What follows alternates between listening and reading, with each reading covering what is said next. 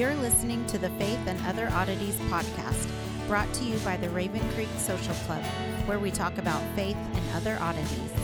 For questions, comments, or to be part of the conversation, join us on Facebook, Twitter, and Instagram, where you can find us at Raven Creek SC. Now for your hosts, Emily Dixon and Nathan Underwood. Well, hey everyone, welcome back to Faith and Other Oddities. We're doing our thing here, still in the book of Second Samuel. Mhm. Um, Chapter five. yep, we just started on David's anointing. Well, he we, he's been anointed. We're actually getting ready to move into him conquering Jerusalem. And Oh, okay, Yeah.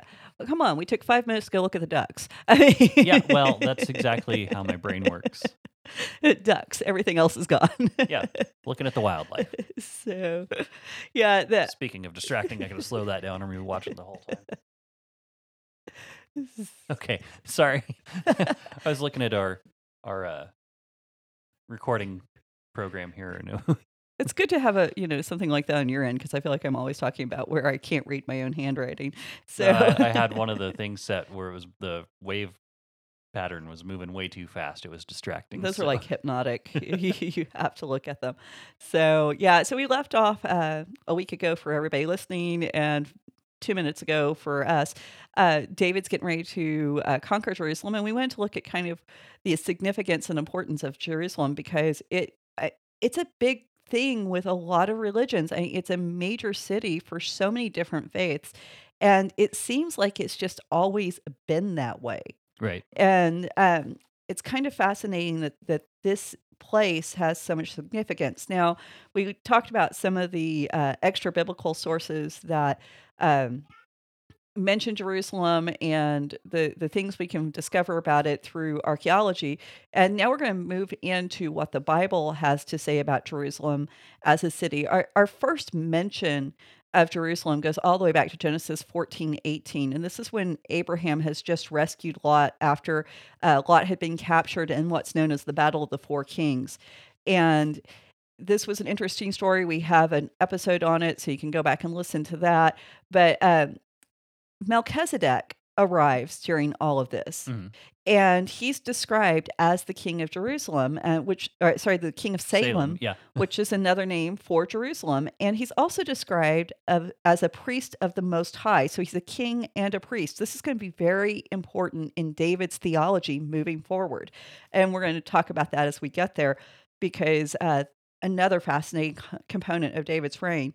Now, the Amarna tablets, which we talked about in the last episode, which are those letters from the Egyptian overseer of Canaan to Pharaoh, uh, they're older than the Bible, but the Bible reports evidence that's earlier than the the Amarna tablets. So, if I think that makes sense. Uh, basically, the Bible's recording a um, events that happened around 2000 BCE. It's real hard to get precise um, on these dates because once you get so old and so far back there, it's really difficult to to um, get more than just an around this time period. And Yeah. you know, that's okay. But the next mention we have of Jerusalem, we go all the way from Genesis to Joshua 10. And this is when the king of Jerusalem attacks Gibeon for making peace with Israel. And there's this is the famous battle where the sun stands still. Mhm. So some significant times that it's showing up. And in this passage, the king of Jerusalem is referred to one of as one of five Amorite kings who were fought later defeated and their bodies were hung. So uh, again, significant time, major battle. And Joshua 15 and Judges 1 both report a battle against the inhabitants of Jerusalem during the Canaanite conquest. So in Joshua 15, we're told that Jerusalem is part of Judah's allotment. And in Joshua 16, we're told that it's part of Benjamin's allotment. So it's very interesting that the city belongs to both Judah and Benjamin, Mhm. given the situation with David being from the tribe of Judah and Saul being from the tribe of Benjamin. Right. So in Judges 1, it tells us that the two tribes share the city. And verse 8 of Judges 1 says Judah captures it and sets it on fire. And this is where, when we were talking about Adoni Bezek, the king who had his thumbs and his big Mhm. toes cut Mhm. off in the previous episode, um, this is where he dies. So the the story of Jerusalem within the Bible is very sparse until we get to David, but this kind of amuses me because if you look at Joshua 15:63, this is how it reads. It says, "But the Jebusites, the inhabitants of Jerusalem, the people could not drive them out. So the Jebusites dwell in this dwell with the people of Judah to this day." Mhm. Now, fast forward to Judges 1. But the ben- people of Benjamin could not did not drive out the Jebusites who lived in Jerusalem. So the Jebusites have lived with the people of Benjamin in Jerusalem to this day. Mhm. So um, in Joshua, the writer blames the the Judites for not driving out the Jebusites, Right. and in Judges, the writer blames the Benjaminites for not driving them out. And it's because they both live in the city together. And I think what you're seeing there is a little bit of bias on the part of the writer of Joshua versus the writer of Judges and who he's blaming for this failure. Right. And um, the thing is, it was the responsibility of both these tribes to do this. Mhm. Mhm. And the point in both verses is no one stepped up to do it. No one did what they were supposed to do. And so the consequence is the Jebusites are still living in Jerusalem. Mhm. This whole time, throughout the entire period of the judges, through the reign of Saul, they're still in the city. And so this becomes problematic for David. Now, David chooses the city, if we want to be just very um, practical about the matter. It, it's the perfect place for his reign because his biggest obstacle as a king is to unite Benjamin with the rest of the nation. I mean, they have just had one of their own removed from power. And they, they're a little bit sketchy on whether or not they should trust David. Right. And so for him to choose this as the place where he's going to rule, it is kind of symbolic of a desire to unite everyone together. And it's so it's the perfect location for his his capital. And we we still have this issue of who the Jebusites were. Uh, the Bible really never clarifies exactly who we're talking about because if you go back to Genesis, they're just an unnamed people group who live in the city.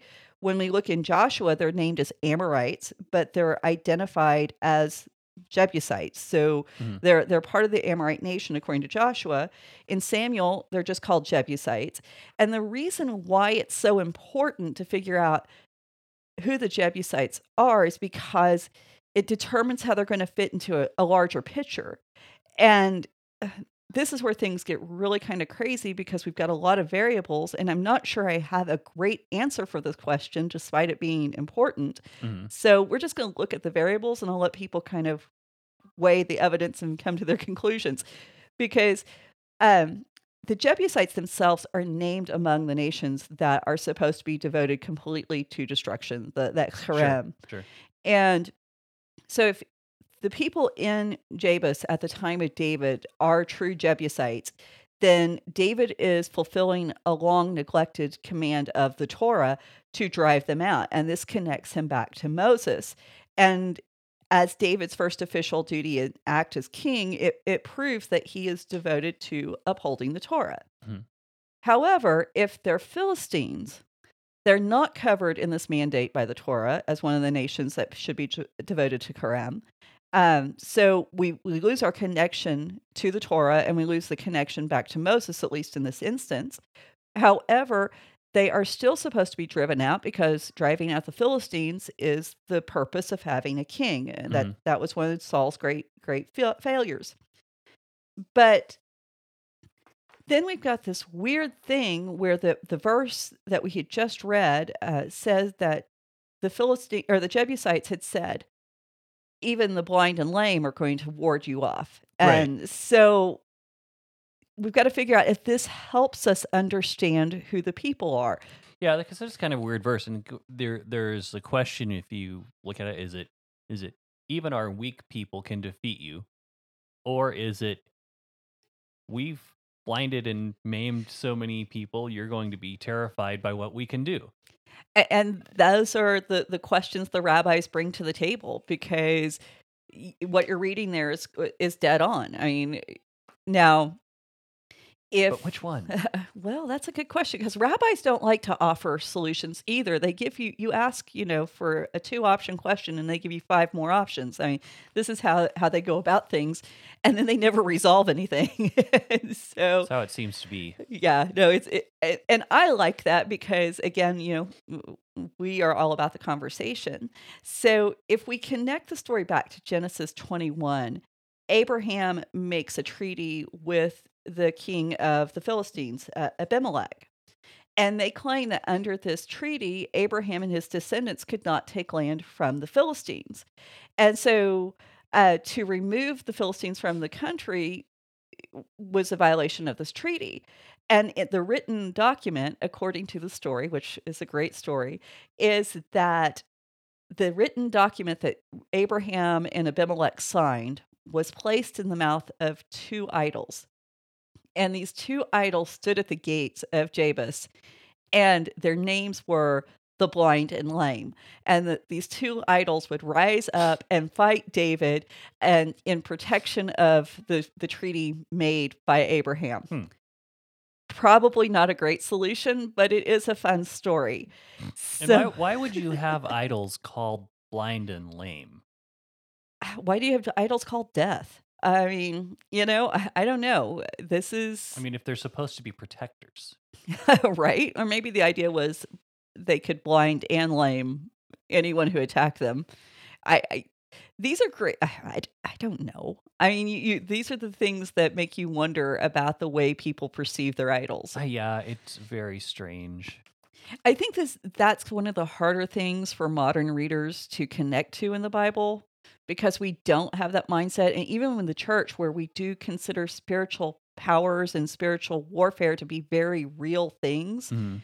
Um, we've been told for so long that idols are worthless nothings, that they have no power, that for us to think of them as having power is just completely, it, it, it's beyond anything we've been conditioned to even consider. Right. And these people really did believe that their idols possessed power. And I, I think that's part of the beauty and part of the um, the advantage of the divine council worldview is it really forces you to understand and grapple with the idea that spiritual forces were manifest and that the Bible never disavows the fact that these spiritual entities have power. Right. And, and if you want to talk about, um, I didn't plan to go, on here, go here, but um, there is a really great book uh, by Benjamin Sommer, uh, "The Bodies of God uh, in the Old Testament," or I, I probably butchering that title, but he talks about the significance of idols and how they did and they housed these spiritual forces according to the way people looked at the objects they worshipped and how you could have multiple idols of the same god in several different areas and it still not diminish the god Right. and so uh, while it and the funny thing is while it does not diminish the god it still limits the god so it's it's a very interesting dichotomy of of thinking that we as modern the modern audience we we we've just lost Mhm. and so uh, I think it's really good for us to to go back and think about these things and try to consider how would we view it if we did believe spiritual forces and spiritual entities were real and they had the ability to impact our lives how would we represent this Mhm. and i say the modern audience i should probably like narrow that down to modern american modern european because if you still go to places like um, you know south america and africa and india and some some of these other countries where spirituality is still practiced in a very tangible way. It's not just an abstraction. You still find the these representations of these gods as being part of their their worship. And so i think that this would probably be easier for them to to wrap their minds around than us. But a- another solution to this verse is that these were hittites and so in Genesis 23, Abraham buys a field from the Hittites so that he can bury Sarah. Mhm. And so he purchases from, specifically from Ephron the Hittite. And the story is said to illustrate that Jews should always purchase land from the Hittites not take the land even if it's offered as a gift because when Abraham tried to buy Mhm. the field the, the he tried to give it to Abraham and Abraham refused. Now the the Hittite solution proposes that under the terms of the agreement with Abraham that even the blind and the la- lame could hold land against Israelite invasion. Okay. And so that even the weak ones, like you were saying, are, are capable. That's all they need for for defense. And it has the added benefit of explaining why later David is going to buy a field from a Jebusite. That's going to be in 2 Samuel 24, 18 through 25. So okay. um, and God responds to the prayers of David at this place where he bought the field. Uh, and this is where David built an altar. Now, like I said, these are fun solutions. There's probably a better answer that doesn't require we add so much to the text and can be supported from some archaeological evidence. Okay. Do you have any of that? I do. I have a Oh, little good. bit. So yeah. Um, thank you, Becca. Uh, so Jerusalem's a a small was a small city at this point. It's only twelve acres, which. Uh, if you live in the country, you know what a 10 acre plot looks like pretty easily. So Sure. it's a 12 acre plot. And uh, Bergen describes this actually as uh, a city that sits on a finger like hill that comes out from the mountains. Hmm. And on each side of each of the three sides, there were uh, very steep valleys. So it made attack very limited. It was hard to get to. Uh, the defense of the city was so so easy because of the the um, geographical formations that the blind and the lame were all that were needed to protect it. And I think that's really what's being said here is our city is so well placed that we don't have to work hard in order to defend it. And I mean, obviously, if the Jebusites have, and assuming that we it's been possessed by the same people from Genesis onwards, because we don't have any record of the city switching hands from Genesis in the Bible from mm-hmm. the original inhabitants. If these the same people group managed to maintain control of that city, then they were capable of defending it. It, it was a city that was was easily defended, and it- there weren't a lot of people who could overthrow it. So we're going to move on to verse seven, and we're going to talk about how the city was overthrown because David comes up with a unique solution. Nevertheless, David took the stronghold of Zion, that is the city of David. So this is the first time in the Bible that we encounter the name Zion. Okay. Um, its meaning is unknown, despite the number of times it's used. We have no clue. Hmm. Uh, Zamora suggests that it's based on an Arabic word that might mean a fortress located on a ridge, which makes sense. okay. Yeah. And um, it, it fits with the descriptions of the physical location. So, verse 8 David said on that day, Whoever would strike the Jebusites, let him get up the water shaft to attack the lame and the blind, who are hated by David's soul. Therefore, it is said, The blind and the lame shall not come to the, into the house. So, David offers up a battle plan, and he takes advantage of Jerusalem's one weakness, and it's the water supply, which, if you studied any siege Yep. warfare at all, First thing you got to take care of. Exactly. So on the southeastern slope of the city, there's a 49 foot uh, vertical shaft that carries um, water from Gihon, from the Gihon Spring into the city during siege times. And the the idea here is that David's sending his men into that shaft to get into the city. Now, for a long time, this was not a widely accepted um, or a, even a viable option because of linguistic issues, which I'm not going to nerd out on what all those are. Okay. But more recent archaeology has revealed that it might be time to reconsider this. That this is this is an appropriate translation, and so that I had a real hard time getting a picture of what all the archaeological evidence showed, and so I did, I'm not even going to try to articulate it. But you can look up the different water systems and get diagrams and and see how it could come into play. But Mhm. a lot of these water tunnels and, and um, conduits were not; they just weren't found until recently. And so now we know that there are actually um, there's these shafts that would allow going up this vertical shaft an actual possibility and make it a plausible um, means Strategy. yeah yeah exactly a plausible strategy for taking over the city so this verse is also another verse that causes problems because it says david in his soul he hates the blind and the lame. Now david is not referring to the inhabitants of jerusalem is he is referring to the inhabitants of jerusalem not people who are actually blind and lame. And he's turning the Phil- the jebusite i don't know why i keep wanting to say philistines he's turning the jebusite taunt back on them. And he um he is basically saying that their defenders of the city aren't any more effective than the blind and the way uh, and the lame.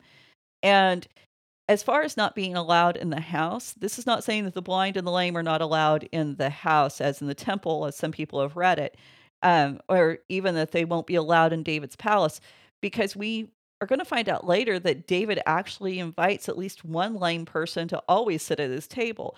So um, this is not a prohibition against the temple or David's house because the blind and the lame could enter into the temple. They just couldn't serve as priest.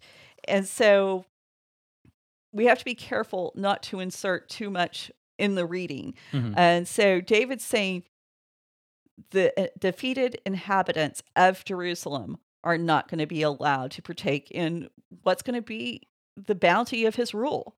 And he's making sure that they know that only Israel is going to benefit from what he has to offer the country because these people have stood in his way. Now, First Chronicles 11, uh, 4 through 9 offers a slightly uh, different version. And I'm going to pick up in verse 6. It says, David said, Whoever strikes the Jebusite shall be command, chief and commander. And Joab, the son of Zeruiah, went up first, so he became the chief. So Chronicles is interesting in that it completely avoids talking about all of the problems with Joab and Abner. It never goes into that story that we went over a couple of weeks ago. Uh, it doesn't talk about how Abner is the real power behind Ishbosheth. And, and in fact, when when Saul dies in Chronicles, it's there's no challenge. There's no one who could even possibly be considered for the throne other than David. Mhm. So all of Saul's descendants are kind of erased from the story, and David takes power with any kind of without any kind of perceived delay. In Samuel, the writer is stopping to address the idea that these powerful generals can actually be problematic and that they can become the true power behind the throne and you know they can become in all you know practical purposes it, they become the king where the king is just a figurehead but the writer in Samuel here, Samuel here is going out of his way to be perfectly clear that David conquered Jerusalem and no one else can even share in the glory. So we don't have this mention of Joab in the in the story in Samuel. Okay. In Chronicles. Uh, no, we don't have it in Samuel. Okay. okay. but we have him. We have Joab in Chronicles showing Gotcha. up, and he becomes the one who actually facilitates. David gives the command, but it's Joab who conquers the city. Okay. Okay, I got you now. Yeah. And, you know, in Chronicles, Joab is a celebrated general. He is David's right hand man. We, there's no reason to really have any kind of doubt about him, but Mhm. Samuel wants you to have that doubt. And um, in Samuel, the his role really is downgraded into something very negligible because we aren't supposed to celebrate him too highly. Why? Because David's David's position isn't cemented yet in Samuel. Mhm. We, we're still having to make that that apologetic for David's um, David's reign over Saul's house because we're having to prove that David is the right king. Right. And so, whenever um, Samuel talks about these issues where there could be confusion of power, it's always going to come down on the side of reminding you David is the right and appropriate king. Where Chronicles is going to say David was such a great king, he could have these powerful men at his side, and there wasn't any kind of threat to his power, even though they were such amazing leaders. Mhm. So, uh, this is where we see how the writers are writing to two different audiences. They aren't contradicting each other. They're just giving you the elements that support what their audience needs to hear or what they believe their audience needs to hear. So, Makes sense. verse 9 David lived in the stronghold and called it the city of David, and David built the city all around from the Millo inward. Now, calling a conquered city by the name of the one who conquered it was very common in ancient Near East cultures. Sure. And so, David, we're seeing him follow the tradition of the culture of his time. Millo is an interesting word. It means filled up. So, he built the city all around from the filled up parts inward. And it's believed that David at this time is when he began to extend Israel to encompass you know, these pre existing uh, Jebusite terraces that they had built down from the city. And um, these were pieces of land that the Jebusites had previously filled up. And the need for this extensive kind of building program is going to be revealed um, soon as we get into the rest of David's reign. But you know, 12 acres isn't a large place to house 600 people and 600 men and their families. Right. So you've got to think about the, the terms of what uh, you know, in the terms of the numbers that David's bringing to this area. So verse 10, and David became greater and greater, for the Lord, the God of hosts, was with him. So, just in case you forgot, the writer wants you to remember David's greatness is credited to one source. This is the Lord, the God of hosts. This is the title that, that Hannah used for God in her prayer in Samuel 111. It's the title that refer, refers to um, an ordered army, and even um, it can refer to uh, creation. And so, you know, Hannah had appealed to the warrior side of God. Mhm. And she's praying that those who held power in the day would be overthrown and displaced because she understood it would be a battle. And is it, you know, it's kind of appropriate that uh, the answer to her prayer and prophecy is this warrior king and who's turned the values of Israel on its head because that's what her prophecy was all about was you know the if you go back to um, 1 Samuel 2 it's all about this reversal in which the poor are going to be lifted up that those who had done without are going to have plenty.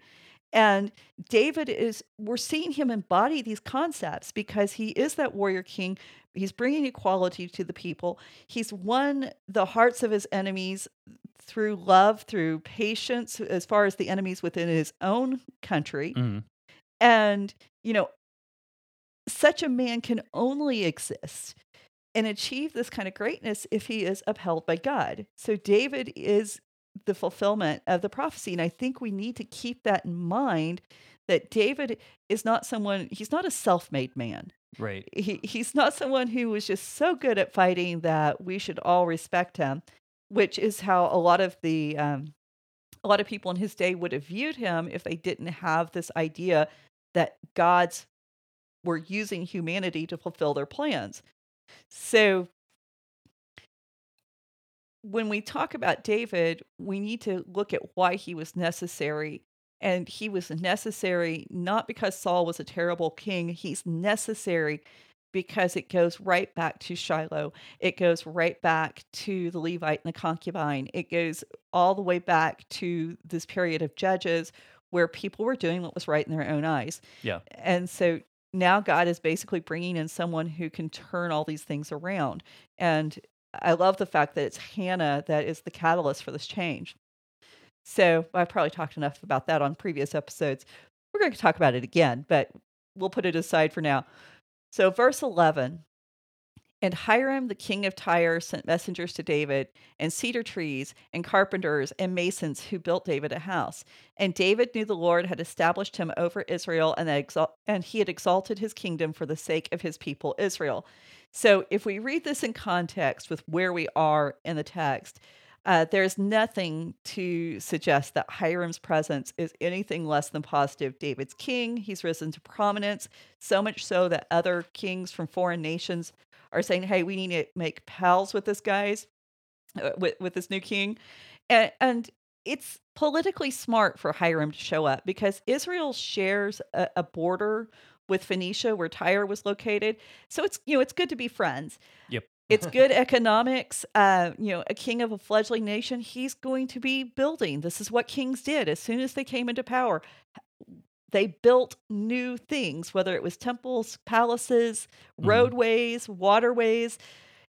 And what way to advertise you can offer all of these services to him than with a gift? Right. We do it today. you know, let me show you how great I am.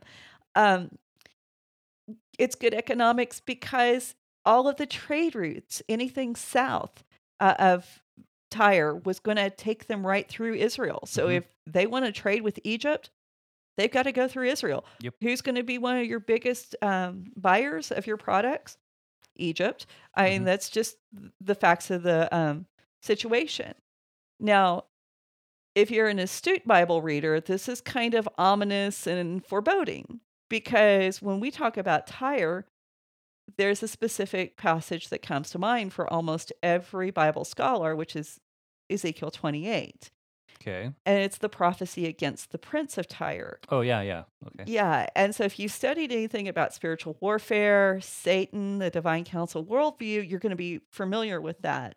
And Tyre, Tyre's in a, a Phoenician city. Their, their high god was El. Um, and El had a divine council, Mhm.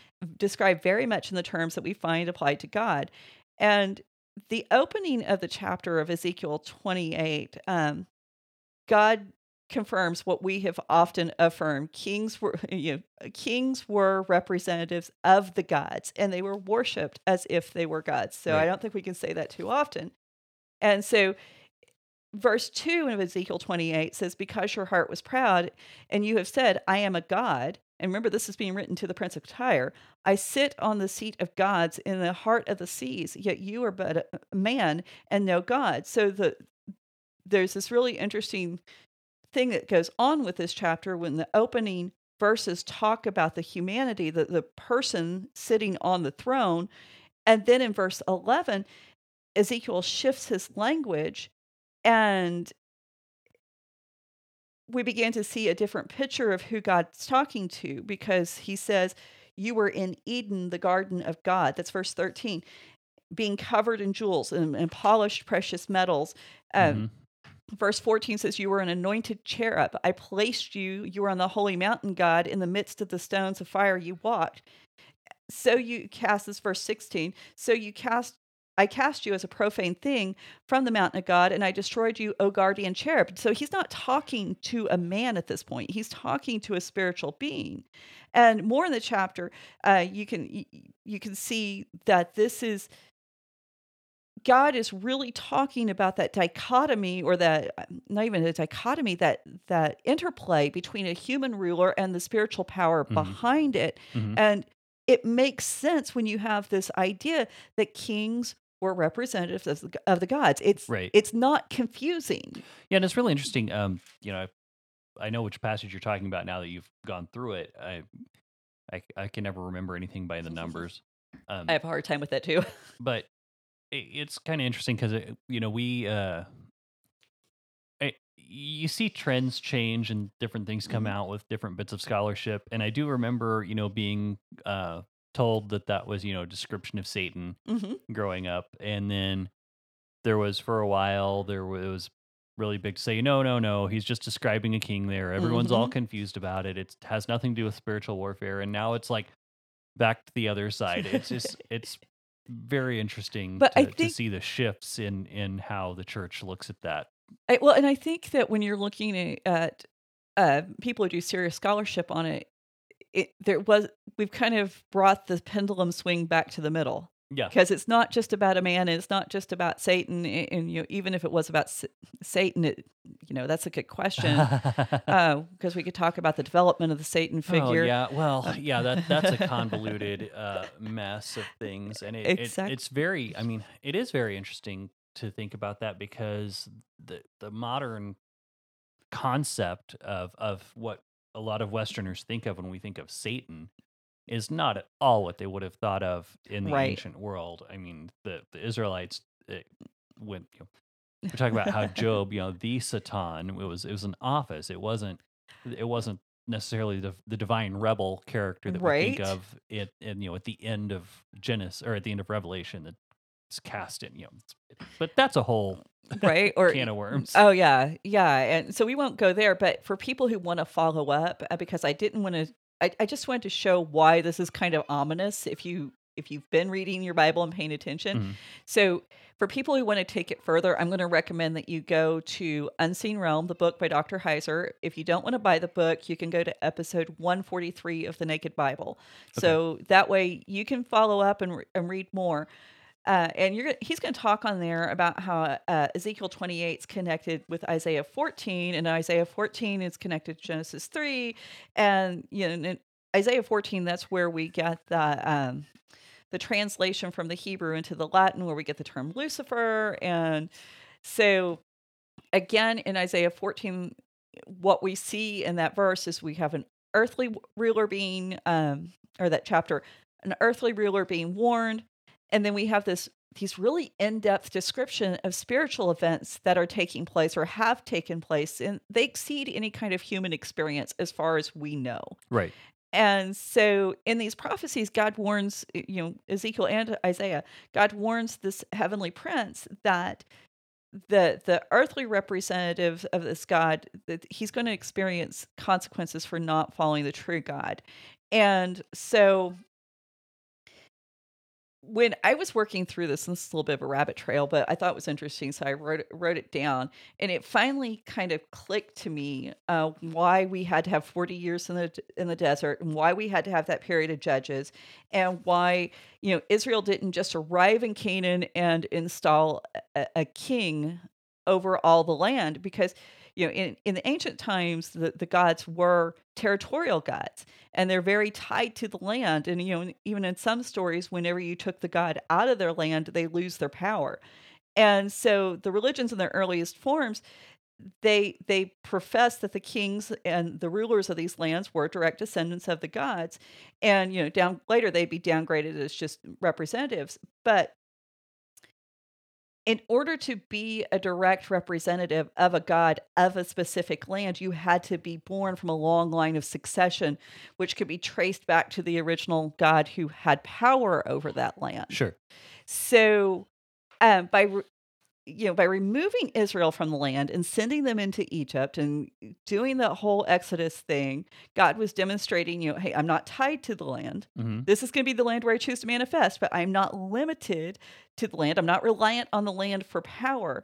And by waiting to, to crown a king, God prevented even the appearance that his kings were a product of an illicit relationship with a god to Fair enough, produce this yeah. king.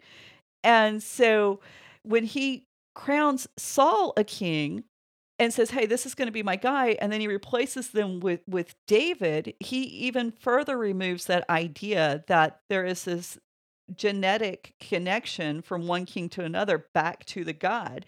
And so when um, God um, founds his kingdom, it, it's the rulers are it's based on invitation. It, it's based on will you join me and you know this is really huge because it's removed from that place where the ruler was born as the result of the abuse of women Right. and so to have this this um to have this happen really sets God apart from the other nations in a way that could not have happened say if Abraham had just immediately received the land and then Isaac was born because Isaac was there was some discussion even among the rabbis was he Abraham's son or was he a son of God and so Mhm, then we mhm. get through the judges where it was Samson was he the the son of his earthly father or was he the son of of God Right. and so we've got some really some really entrenched thoughts that had to be broken off in order to to make this reveal the character of God. And so when we uh, you know that's kind of all on an aside but I, I did find it interesting how god even took into account the way things could be perceived right. you know no matter what truth was spoken about the situation god took into account what people might think based on the cultural influences Mhm, mhm. and so when we get back to samuel when we've got this guy this king who is later the guy who is the later king of tyre and king hiram who is the present king of tyre and okay sorry, my brain went to spaghetti mess with all of this because Tyre, uh, Hiram is the king of Tyre at this point. Sure. Later on, the king of Tyre is going to be identified as someone that will be mistaken for Satan. Okay. And to have this guy come down and bring these great gifts to David it is a little troubling. I mean, this is the first guy outside of Israel honoring um, this new king of Israel, and it's kind of a, a little bit of foreshadowing of what's going to happen later on. You know, David's going to face some temptation as a king, and some of them he's going to do well, and some of them are going he's going to fail miserable miserably at. And so the the question of all of the heroes is do you hang on for God's promises or do you accept the gifts of Satan? And so Hmm. now in this moment, because there is no connection with Hiram uh, and Satan, the Satan figure, the king of Tyre, it's a celebrated event. It's seen as completely appropriate. Right. But the reason why it becomes conflicted is because we do have all of this, um, we have that baggage tied to Tyre. And I, the reason why I bring that up is because I wanted to show how what we know about what happens in later events within the Bible actually influences the the meanings that we put on previous events Mhm. because there is nothing within the scripture or even commentary that comes after that suggests that accepting this gift from Hiram is a, is inappropriate or that it's wrong Right. as a matter of fact, in the Bible, it, it says right there, the verse after Hiram shows up is that this was done because God is causing David to be honored. So, this is really important in the case of Hiram because Hiram's going to show back up later. He, we're going to find him with Solomon when Solomon builds the temple. Mhm. And if you know anything about the Illuminati, the Masons, all of that, then Hiram becomes a person of interest within that kind of culture. And I'm not going to go into that now. We may talk about that more when we get to Solomon. I, I didn't realize he was such a point of interest. Oh, it, it's huge. It, it- it's huge. And maybe we can get Doug Overmeyer to come talk about that because I know Doug has extens- uh, researched it extensively. And Okay. yeah. And so it, it's a major part of that culture. And people see this as something horrible that David did, if you think along these lines, Right. Right. then it, it colors how we look at this view. But I mean, look at verse 12. And David knew the Lord had established him king over Israel and that he'd exalted his kingdom for the sake of his people, Israel. David is seeing this. He's telling us how to read this. Hiram is honoring David because God is honoring Israel. And he's telling these other kings of other nations, this is my guy. Right. You, you need to, to seal the deal and make sure that you guys get along hmm because he's going to be the one who who rules and so i don't want anyone to to read too much in this now i know for some people i've like you know said here's all the reasons you should and this was all new to them Right. but for some people this is i- i- there is that automatic baggage right. and you know um, i think there's always been some crazy baggage with the building of the temple and the building of these these great palaces because you know you can go back in a lot of literature and there's even stories about how saul uh not saul solomon managed to subdue demons and force them to do labor on Sure. the temple. And so there's some stories where Hiram was the one who helped him perfect this magic and, and make it happen. And you know, so there's always been some kind of weird um, obsession or um, conspiracy theory that goes along with these events. And they're really fascinating because it shows you how far you can take a, a Mhm. good story Yeah. but again we got to stick with what the bible says and and there's nothing negative about this at all and um i and i also want to point out because this kind of fits with how we should read it if you'll notice in ezekiel 28 when you go back god commands that ezekiel lament over the king of Tyre. Hmm. And so the idea of lamenting is we, this is something we should already be familiar with because David has lamented the death of Saul. Right. You know, and Samuel grieved over Saul being displaced. God regretted, or you know, Mhm, he, mhm. he the, these this is part of the process, and um, you know, when- you look at this, I mean, it also raises some really interesting questions about how we should view the rebellion of the divine council. Uh, if God's going to lament over the the king of Tyre, especially when you see the shared language between David and and Ezekiel's uh, laments, Mhm. And you you kind of um it opens a new new world of the idea of their new realm of ideas about God's connection Mhm. with these beings who would dare turn their back on him and and the idea that Saul had to be um be replaced and now these other kings from the other nations are going to be replaced because they're representatives of God Right. of their gods you see this playing out in a microcosm Sure. and so you've got to hold all those pieces in place at once and trying to talk through them can be it can be really interesting so now in, in rabbinic tradition hiram is, is really celebrated um, he's actually upheld as a model for non-jews to follow Okay. because he he does honor the king of Israel. And according uh, to Derech Eretz Zuta, which is one of the minor tech, uh, tractates of the Talmud, he's counted among nine people to enter the Garden of Eden in their lifetime and live to tell about it. So, um, you know, see, he was he wasn't always a bad guy, is what I'm saying, Right. and he wasn't always considered to be um, a questionable figure. But it seems like that was like a little brief period of time in there. So Yeah, I mean, and that's not at all uncommon in literature to have someone who starts good and turns bad.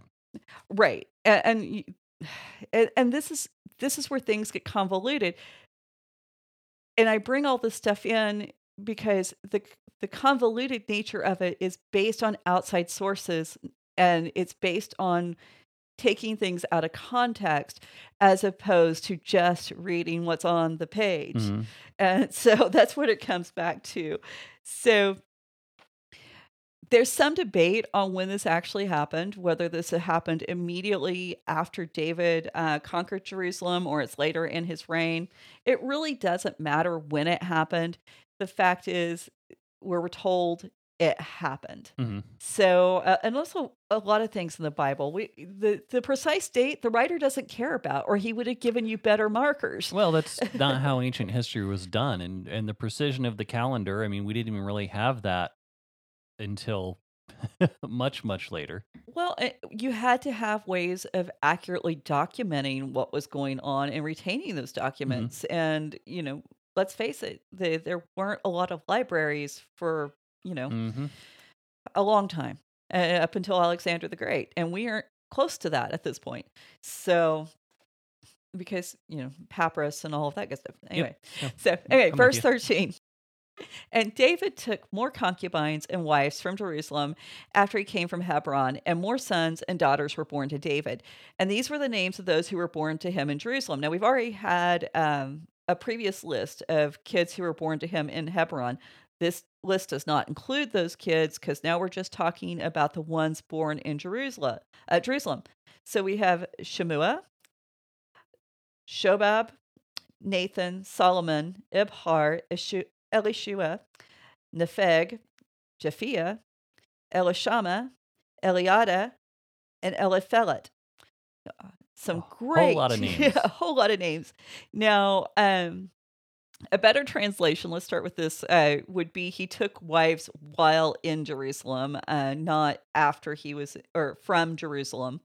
Uh, Zamora explains why the ESV says from, because Okay. it makes more sense that he married women, uh, you know, he, the idea that he took women from within the city. He's conquered it. Now he's Mhm. going to take women within.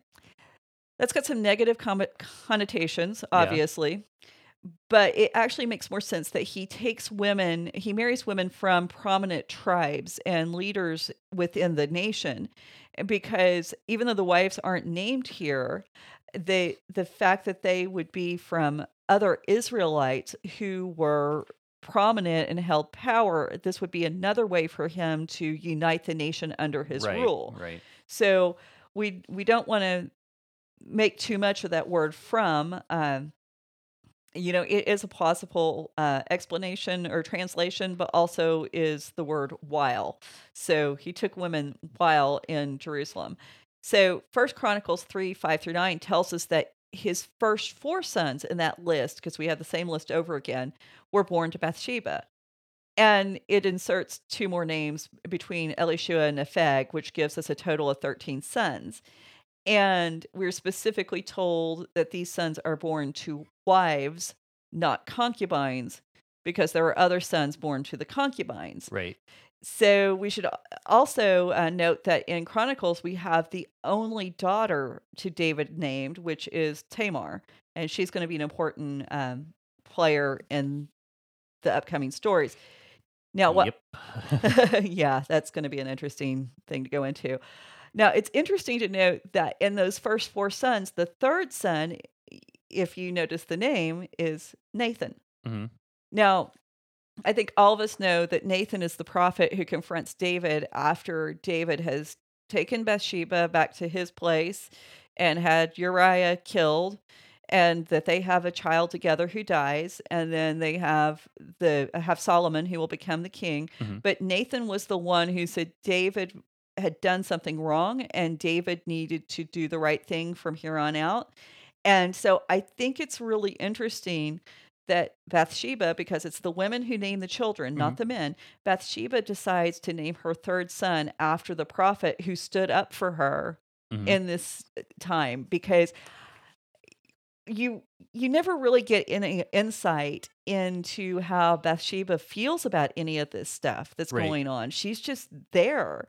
And so for her to name a At son least you don't get much insight into it till after the fact. I mean, there's evidence for how she might have felt about things later on, much later, much later. And like after David dies. Exactly. But I do think it's interesting that that she would decide that that this is the name that her son should have and I don't think I've ever had anyone mention that from any kind of sermon or Sunday school lesson because it is insightful. Mhm. And you know, you name your child after somebody who who means something to you. Mhm. And um now, the other thing that I found was interesting if you go over to the genealogy of Jesus in Luke 3, in verse 31, we find that Nathan is specifically uh, named in Jesus' genealogy. Now, if you go to Matthew, uh, the genealogy comes through Solomon because we have two different. Um, two different lists of people and family members in the two gospels and we'll talk about what why that is later but the fact that it is Nathan, who's named after the prophet who becomes the ancestor of Jesus, according to Luke, is um, I don't know. It it just really, um, I, I think it's fascinating, and so I am. Did you get lost in your notes again? I did, and I can't figure out what's going on. So, oh gotta learn to yeah, type. that's I do. I know it saved us a lot of time. Okay, so now the fact that David's taking so many wives it should start to cause us a little bit of unease because up to this point he's been the guy who's cast aside uh, you know the the leading social conventions and the way culture is supposed to be carried out and he's the guy who's been showing us a better expression about how God's kingdom is supposed to operate Mhm. and so you know you you wonder okay has he gotten lazy with his success? Or, or maybe in the fact that he stopped fighting for a minute he's just going to go with the flow? I mean it's been 10 to 12 years since samuel first anointed him and we've talked about that before. But during those 10 years you know he was basically on the run from from saul. He's been living with the philistines and maybe now that he's got a place where he can settle down he he's just kind of oh i can let my guard down i don't have to Mhm. work so hard and you know sometimes i think as believers a lot of us operate a little better when our feet are being held to the fire And you know, we we tend to observe our faith more in the middle of adversity than we do in the day to day. Yeah, yeah, and that I can definitely see how that that tends to hold true. Well, we I- aren't weighing each decision. We we aren't consciously thinking through everything we're doing and going, okay, this is what I need to do in this situation to be right with God or to honor God. eh, versus, you know, when you're just living your life, you, you think, oh well, surely what I'm doing can't be that bad. You know, it's not that horrible of a thing. And um, you know, we see David kind of you know, he's faltering by Mhm. taking this many wives.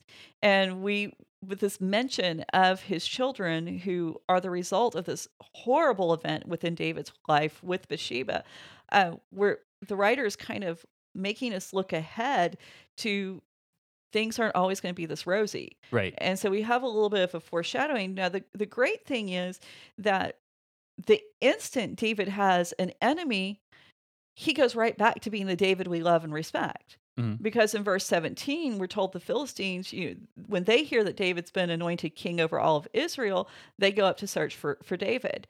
And so, you know, while, while David was just king over Judah, they kind of left him alone. They he was still kind of their buddy. He was their friend. They he lived with them. He'd served their king, and you know, living in Judah, having your own capital, not a big deal. But now, when you're over all of Israel, now you're a legitimate threat. Sure. You're going to have an army big enough to pose some kind of threat. And um, also, you know, if David, his first move is to kick the Jebusites out of Jerusalem, who's to say that the Philistines living in the cities all around aren't going to be the next one to, to be attacked Mhm, because mhm. they've been there since Saul's death. And so if David's willing to take Jerusalem, they need to be on guard. And more than be on guard, they better strike first because that's the only way they're going to keep their their people uh, safe. So David hears of it and he goes to a stronghold. You know, this is possibly a, a fortress located somewhere close to Jerusalem. And this is a huge shift. And it, it's just said so plainly, we kind of forget. Always before, when David had some kind of enemy pursuing him, David had run. Mhm. He had never had the opportunity of just going to a fortress and saying, okay, let's make a battle plan. Sure. And so now the, the Philistines, you know, they, they come out and they spread out over the valley of the Rephaim. So rule number four is that geography is important. And in this case, again, we're looking kind of like with the Hiram case, it's important because it's symbolic.